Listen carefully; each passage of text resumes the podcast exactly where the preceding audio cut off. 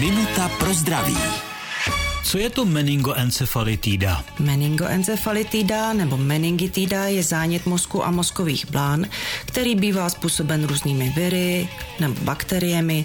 Mimo jiné se dá od klíšťat nakazit klíšťovou meningoencefalitidou. Problém může být včas rozpoznat příznaky, protože zprvu jsou stejné jako třeba u chřipky nebo jiné infekce. Člověk má teplotu, bolí ho tělo a úporně ho bolí hlava. Ale to bývá i u té chřipky. Může se objevit světloplachost, pocit na zvracení, závráť. A pomoc při diagnóze nám mohou takzvané projevy meningiálního dráždění. To je, když řekneme nemocnému, aby předklonil hlavu, tak mu to nejde.